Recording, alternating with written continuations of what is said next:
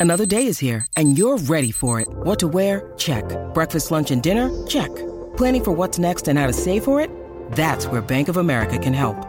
For your financial to-dos, Bank of America has experts ready to help get you closer to your goals. Get started at one of our local financial centers or 24-7 in our mobile banking app.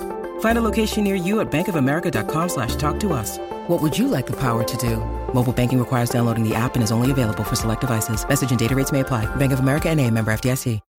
When you need mealtime inspiration, it's worth shopping Kroger, where you'll find over 30,000 mouthwatering choices that excite your inner foodie. And no matter what tasty choice you make, you'll enjoy our everyday low prices, plus extra ways to save, like digital coupons worth over $600 each week. You can also save up to $1 off per gallon at the pump with fuel points. More savings and more inspiring flavors make shopping Kroger worth it every time. Kroger, fresh for everyone. Fuel restrictions apply.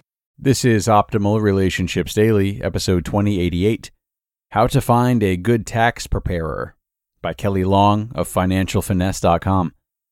Hello, everybody, and thanks for tuning into another bonus episode here on ORD.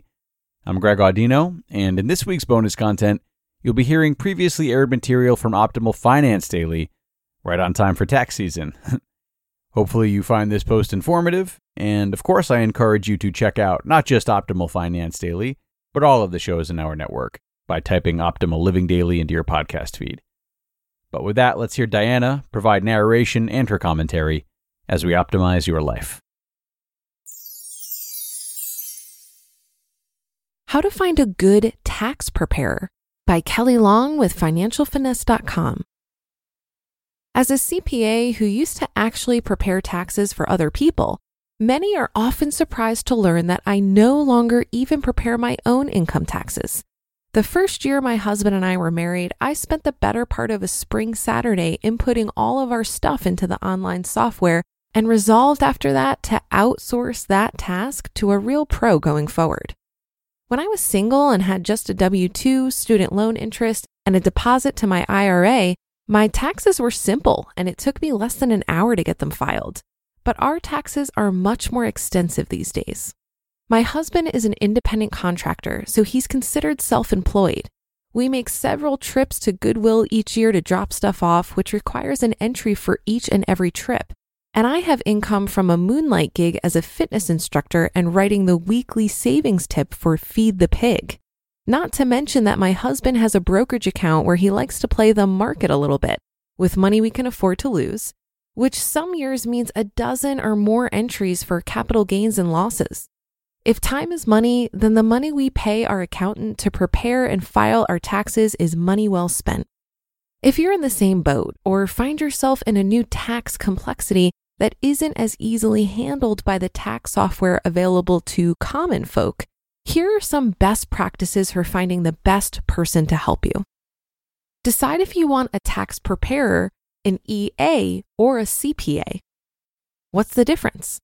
I bet you didn't know that pretty much anyone can call themselves a tax preparer, although the IRS has started to regulate that by requiring people who accept payment for preparing taxes to have a PTIN or a tax preparer tax identification number. An EA, an enrolled agent, is someone who has passed the IRS's test for tax preparation and is allowed to represent taxpayers in front of the IRS. Most EAs are going to be pretty well versed in the more common tax issues like what you can deduct, self employment income, and what credits you might qualify for. A CPA, or Certified Public Accountant, is someone who has a degree, studied accounting and passed the uniform CPA exam, which is no joke. Just because someone is a CPA doesn't mean they do taxes, but if a tax person is a CPA, you can bet that they have a decent depth of knowledge. If they are a CPA slash personal finance specialist like me, then they have also passed an additional test demonstrating deep knowledge of personal finance issues like retirement planning, budgeting, and investing. If your situation is pretty simple, but you just don't want to spend the time on preparation, then you may be satisfied with a tax preparer through one of the large chains like H&R Block or Jackson Hewitt. Just know that since these companies guarantee accuracy and your lowest taxable income, they're likely to go a little overboard in requiring you to document things that ultimately may not matter, like casualty losses and medical expenses, which must exceed 10% of your adjusted gross income to count. If you have a little more complexity, like self employment income, income in multiple states, or rental properties, then you may want to look at either an EA or a CPA. The biggest difference here is probably going to be cost, although not always. How to find an EA or CPA to help with your taxes. For an EA, check out the National Association of Enrolled Agents. For a CPA, look to your state's Society of CPAs by searching Illinois or whatever state you live in, CPA Society. That's the best way to find a database of those in your area since CPAs are registered through their state rather than nationally. For CPA slash personal finance specialist, check out the website www.findacpa-pfs.com. When performing your search, make sure you limit results to specialties that apply to you. If the database has a category for individuals, always check that. And then also look for other complexities you may have, such as multi state or small business. Your search is likely to turn up multiple results, so you'll want to filter out anyone who works for a large firm because they're less likely to actually work with everyday people and instead specialize in very wealthy individuals. I tend to look for people who work in a small office or even on their own. They're more likely to want to work with everyday people at an affordable rate. After that, it may come down to convenience. Whose office is easiest for you to get to in order to drop information off, sign documents, or stop by mid year for a tax planning session? This brings me to another criteria. Do you want someone to just prepare and file your taxes, or do you want someone to help you save money on taxes going forward? Our accountant is a straight up tax preparer, at least for us.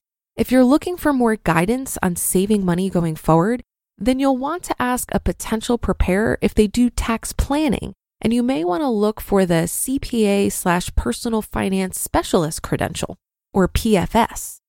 The sad fact is that there aren't a lot of CPAs out there who actually want to do income taxes for regular families who just have jobs, kids, a house, and a few charitable donations. The easiest way to find one that does is to just pick up the phone and start asking Do you accept individual tax clients and what is your minimum fee? If the minimum is more than $500, I'd say move on.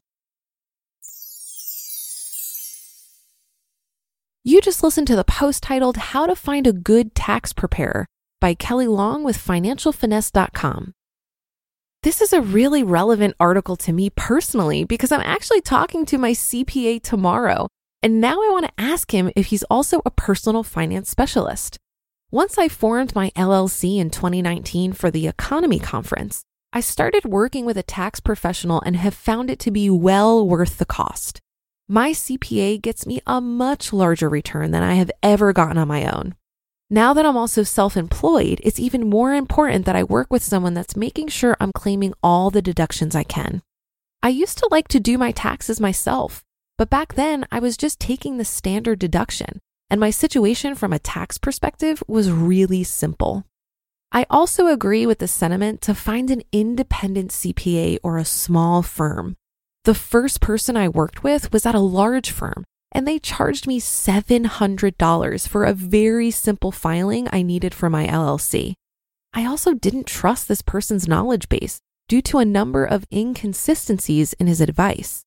I had my back against the wall with a deadline, so I begrudgingly paid the $700 for this one filing. But I'm so happy I then took the time to find an independent CPA. I'm now getting much better service at a much lower cost. Just wanted to point out that this website for finding a CPA who is also a personal finance specialist, or PFS, referenced in this article seems to be an old link. I Googled it, I tried different variations such as findacpapfs.org, which was referenced on other websites, but I came up short. So if you're a better researcher than me and you find this site to share, please send it into finance at oldpodcast.com and we'll include it in a future newsletter. And by the way, if you're not on our mailing list, you can sign up at oldpodcast.com. And that's another edition of Optimal Finance Daily in the books. Have a great rest of your weekend if you're listening in real time, and I'll be back tomorrow where your optimal life awaits.